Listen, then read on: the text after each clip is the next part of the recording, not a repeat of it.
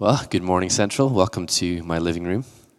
It's great to have you here with us in whatever form that bit might be. Maybe you're looking on your phone right now, or maybe you're watching on TV. You might be doing that with family or on your own. You might be doing that with a cup of tea or uh, with breakfast or whatever you might be doing. Um, it's great that we can still do this, right? That we can still take some time to come around God's Word together, to reflect on what He's saying to us together as church family and also individually in this time. Um, and as Andy said last week, in the midst of these circumstances, we thought it was right to pause our previous series on spiritual gifts and instead take each week in turn to look at the most helpful places in Scripture which teach us how to respond in the midst of challenge.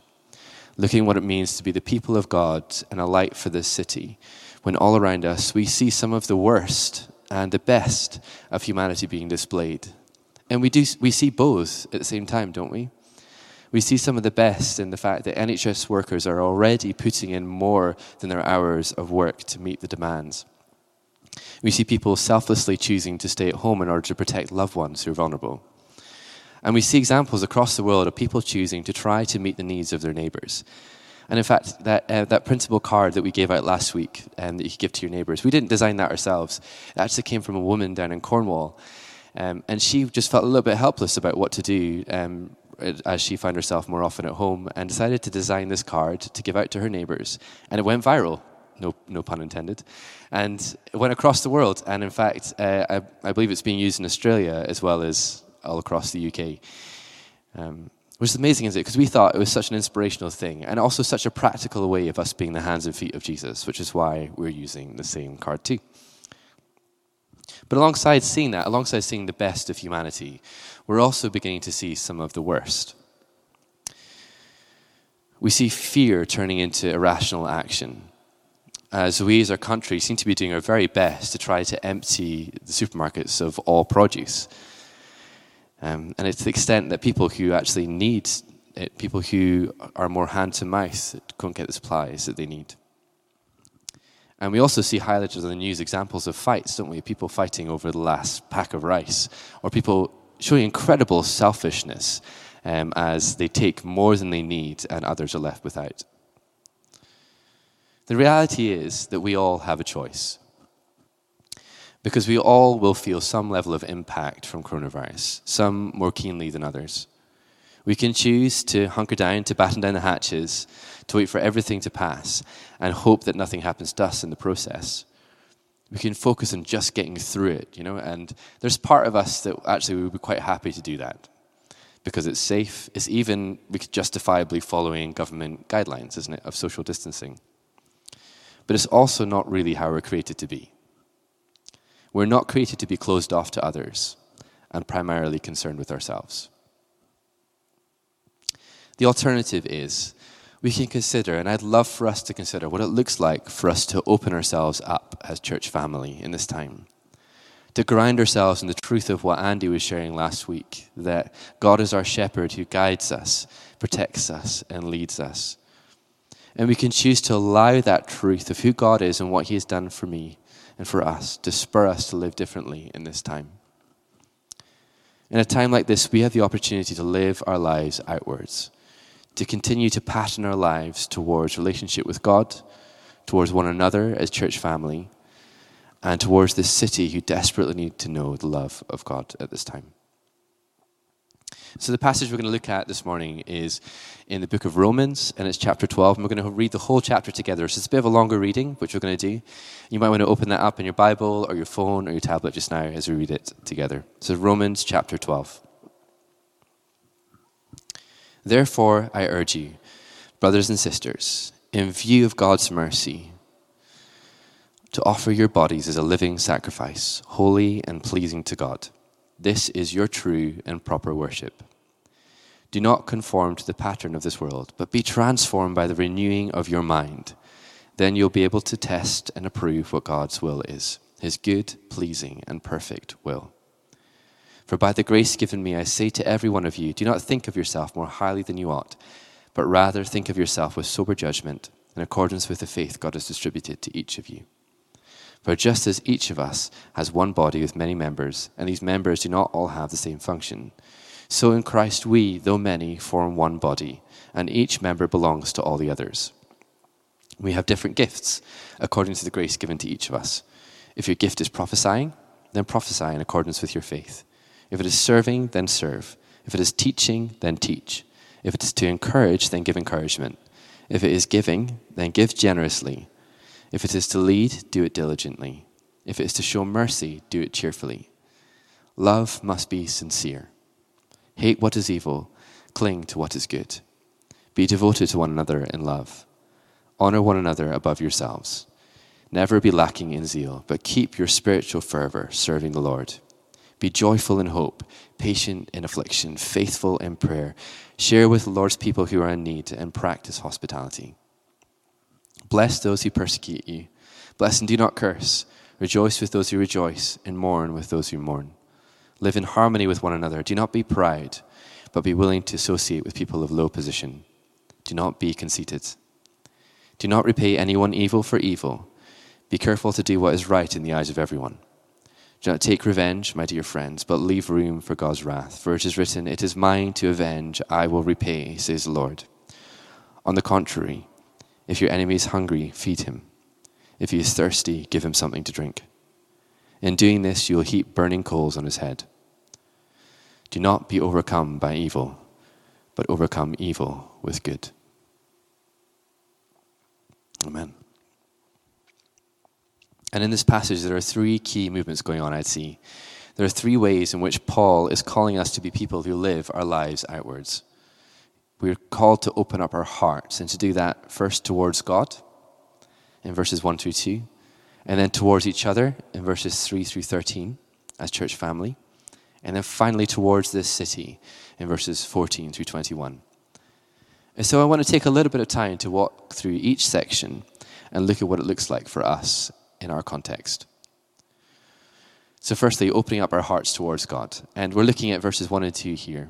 And these are famous verses, aren't they? They, we teach, they teach us about life in worship. In view of God's mercy, offer your body as a living sacrifice. That is your true and proper worship. We sing these verses, we talk about them regularly, and reflect on what it means to offer our lives as worship to God. We're all too familiar with them, but they are equally so significant for us in this time. In particular, the first two words that I just said are pivotal in our approach to God and to these circumstances. And they're the words in view, in view of God's mercy. What do we have in view? Um, as a teenager, I was particularly unobservant. And maybe, maybe that's just something that every teenage guy goes through at some point. But I was properly bad, properly tunnel, tunnel, visioned, uh, tunnel visioned. Um, on one occasion, I completely missed the fact that someone was trying to mug me because I was so caught up in my own world that I, I didn't hear what they were saying as they're walking along beside me. And I think the fact that I completely ignored them seemed to work in my favor because they just decided to leave. And about two minutes later, I stopped and was like, oh, I just realized what that person was saying. um, anyway, on another occasion, um, I was sitting in the living room in our family living room, and it sits right next to our family kitchen. And I was watching TV. I think I was watching a film, and uh, the microwave caught fire in the kitchen. And I completely didn't notice the fact that this the flames were coming out of this microwave and smoke was billowing out of it and coming through to the living room. And in fact, I continued to watch the TV as smoke filled the whole room. And it wasn't until my parents, who were upstairs in bed, noticed smoke coming into their room and came downstairs and sorted out the fire that I realized that I was suddenly surrounded by smoke. Maybe you remember being like that as a teenager. Maybe you have teenagers who are like that just now. And while we're maybe not all that, that, unobservant now, I think that there's still truth to that to say that what we have in view impacts the way that we see and interact with everything else. What we choose to set our attention on determines how we respond in this time. Because the nature of where we are right now is that many of the things we've taken for granted, places of security for us even, maybe that we've held back from God, are now same places of unsecurity for us as individuals and as a church. Our health, our finances, our jobs, our relationships, our social life, most of these things now kind of have a little bit of a question mark attached to them, don't they? And if I was to be honest, the unknowns of each of those areas in the next few months worries me too. And I find myself regularly trying to keep busy with stuff rather than to stop to reflect on the reality of it. Maybe that sounds familiar to you too. But if we set our eyes on what's in front of us, on what we see in the news, on the places of insecurity around us, our reaction very likely will be to withdraw worship, to close our hearts up to God as we try to protect ourselves and busy ourselves worrying about the places of security around us. We might even feel like we need to get this new life, whatever that might look like, sorted, a rhythm of life sorted first before we can offer it back to God. But I think in this time, God wants us to offer ourselves to Him as we are, even in the midst of uncertainty. And there's a story which we know well, but I think it helps to make this point. It's in Matthew chapter 14. You can turn to it if you want with me. And it's the point where Jesus is walking on the water. So Jesus has just sent his disciples across the Sea of Galilee on a boat. Um, and in the middle of the night, he uh, decides to join them. So he walks in the water in the midst of this storm to the boat. And the disciples spot him and are terrified, thinking that Jesus is potentially a ghost. But Peter calls out and says, If that is you, Jesus, tell me to come and walk on the storm with you. And Jesus says, Come. And then I want to read the verses, see what happens next. This is verse 29. It says, Then Peter got down out of the boat. He walked on the water and came towards Jesus. But when he saw the wind, he was afraid and beginning to sink, he cried out, Lord, save me. Immediately, Jesus reached out his hand and caught him. When Peter had his eyes on Jesus, he was able to walk through the winds and the waves and even participate in something incredible. Walking on water isn't something you do every day, is it? But as soon as he sets his focus on what was going on around him rather than on Jesus, he begins to sink. And you can understand why, right? Because what was going on makes no sense if God's not in the picture. There's no logical way he can be walking on water if Jesus isn't there with him. The presence of Jesus changes absolutely everything. Not just Peter's perspective, but even how he's able to engage with the world around him. The same is true for us. So let's set our attention on Jesus. Let's keep everything he has done in full view Let's not be distracted by every new news article that might pop up on our news feed. But instead, let's prioritize this time pursuing God and taking our relationship with Him seriously in this time of uncertainty. Spend time praying, spend time in His presence, and cultivate a deeper sense of trust in God as we live in the midst of uncertainty. And I'm not suggesting that we play dumb or ignore what's going on around us, but that when we set our attention on God, when we have Him in full view, it puts everything else into perspective. We had our first um, Zoom full staff meeting on Tuesday, and I made the joke that we now have all have the opportunity to become monks.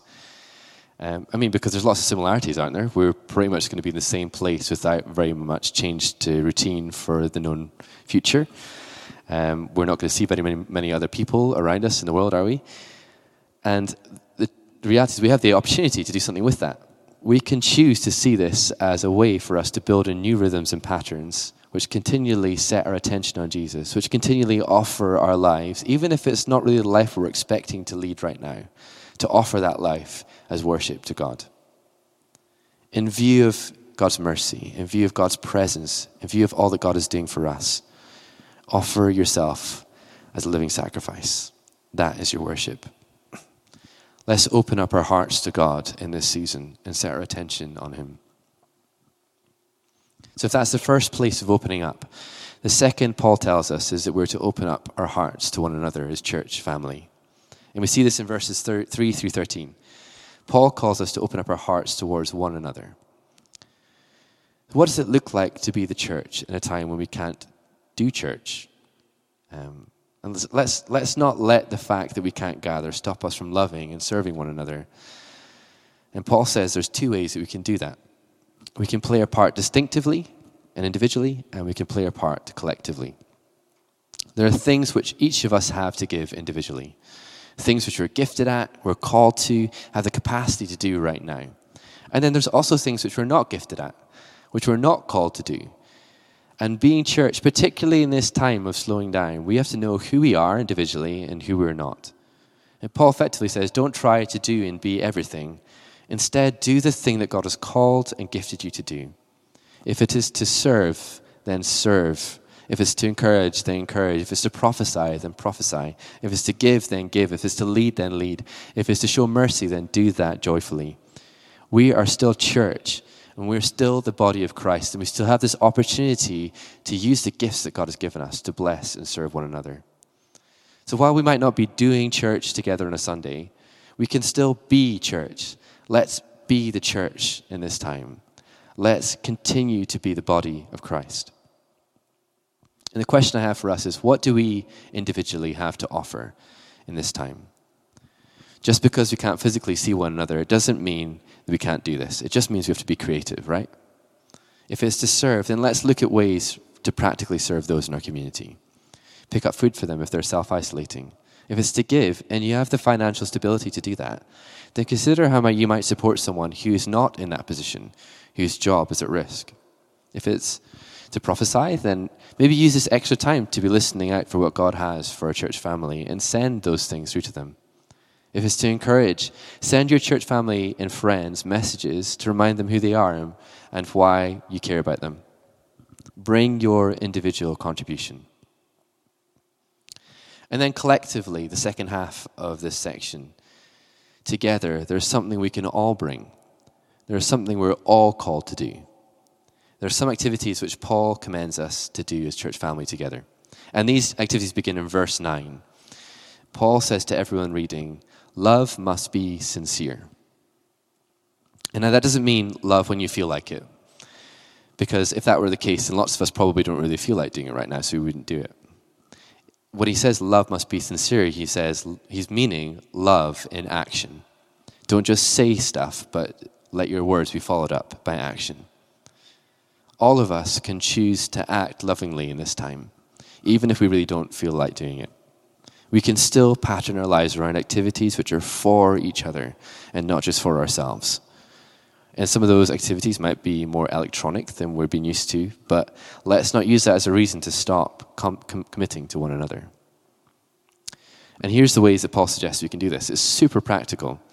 Um, and as I read out each, maybe reflect on what it might look like for you. He says, Hate what is evil and cling to what is good. All of us together as church can choose to tell a different story. When we see people highlighting the worst parts of humanity, we can tell stories of where God is at work. Cling to what is good. Second, be devoted to one another in love we can still choose to commit to each other, to prioritize one another, to pick up the phone, even though as millennials we hate calling on the phone, don't we? We can think of those who might be feeling isolated, and we can make a point of checking in with them every day to use that time that we have to do that. Be devoted to one another in love. Third, it says, honor one another above yourselves. Honor one another above yourselves. And I think that's particularly important in this time when all that we're doing communication wise is electronic. It could be very easy for us to misunderstand and misread each other, couldn't it? And so it's so important for us to honor each other in our relationships, even though we're at more of a distance. And fourth, it says, never be lacking in zeal, but keep your spiritual fervor serving the Lord. So let's spur one another on in our relationships with God. Send verses to each other, songs that we're worshiping to, read books together. Let's continue to spur each other to follow Jesus more. Number five, be joyful in hope. So let's tell stories of hope. Let's be expectant that God is still king and his kingdom is still coming. And let's remind one another of that hope which is unchanging in this time. It says, Be patient in affliction. And that's kind of obvious, isn't it? Be patient. Um, but equally, as we find ourselves in a new rhythm of restriction for an unknown amount of time, let's encourage one another towards patience. Knowing that elsewhere in Scripture it says that patience in the midst of trial shapes us to look more like Jesus and gives us deeper hope. It says, be faithful in prayer. So when you say to someone that you're going to pray for them, actually pray for them. And use this extra time we have to do that and to do that well. And finally, practice hospitality. Don't have people around for food, though. Don't have people around for food. But you could bless someone by ordering them a takeaway, right? Or you could even book in to spend an evening hanging out with them electronically. And it might seem a little bit weird at first, but we have to get used to this new way of being.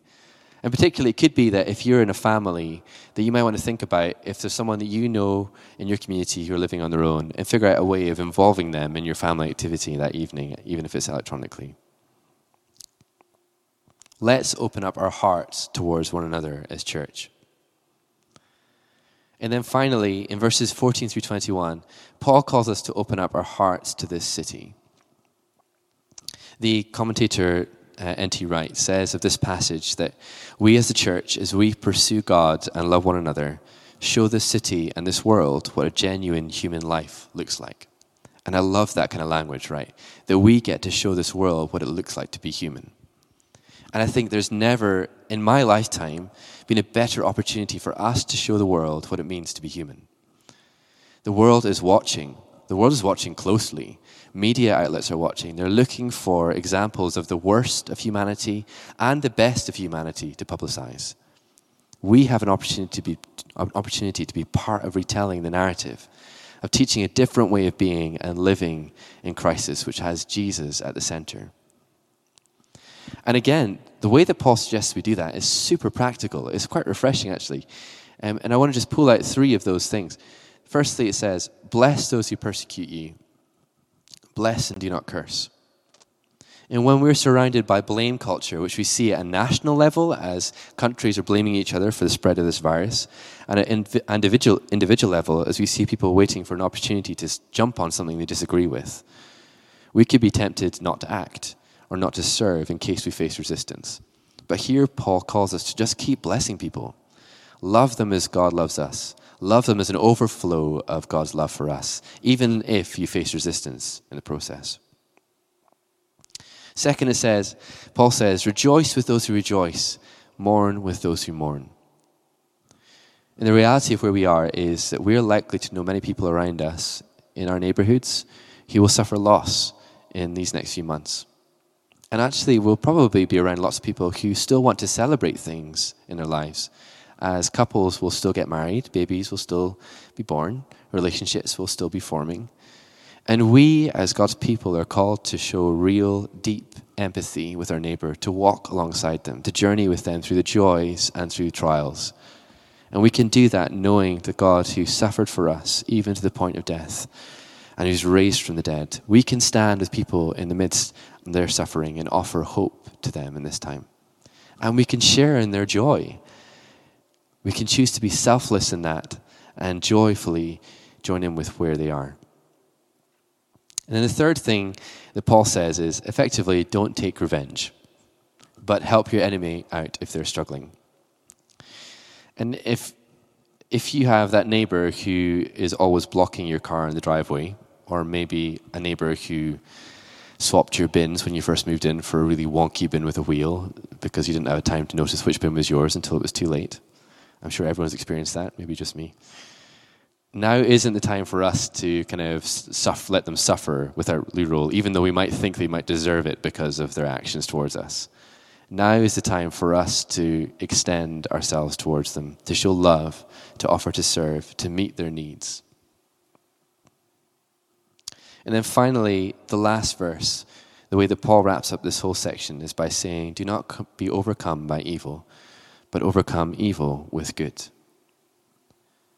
So let's choose as a church family to open up our hearts to this city and reveal the goodness of God to the people who live here. To love Edinburgh in a time where people find themselves in the midst of uncertainty and are looking for answers. Because wouldn't it be amazing to think that at the end of these next few months, the central church becomes known all across Edinburgh because each of us have taken this passage seriously, have chosen to love God, love one another, and love this city well. And all of us have a choice in this. We can choose to close our hearts and lives in this time, to just protect ourselves until this passes or to open up ourselves to God, to one another, and to the city. So let's be people who set our eyes on Jesus and who offer ourselves freely and abundantly to God, to one another, and to the city. I'm going to pray for us in a moment, but why don't we just take a moment to pause, to allow God to speak to us around what, which particular area of what I've been sharing from this passage stands out to you?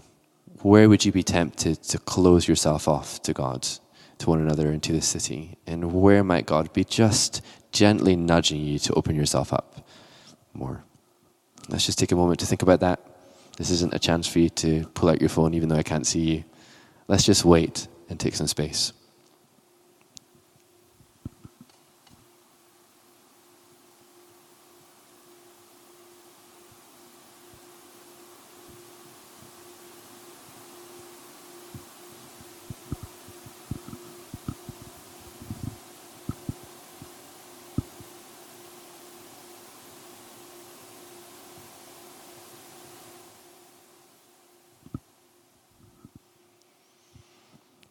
So, Father, in view of all that you've done for us, in view of your incredible love, including in view of the sacrifice that you've made to give us hope for the future, hope which is unwavering even in our trials, would we offer ourselves freely to you in worship? Would we offer our lives to one another selflessly? And will we be your hands and your feet in this time for this city? We say this to you in Jesus' name. Amen.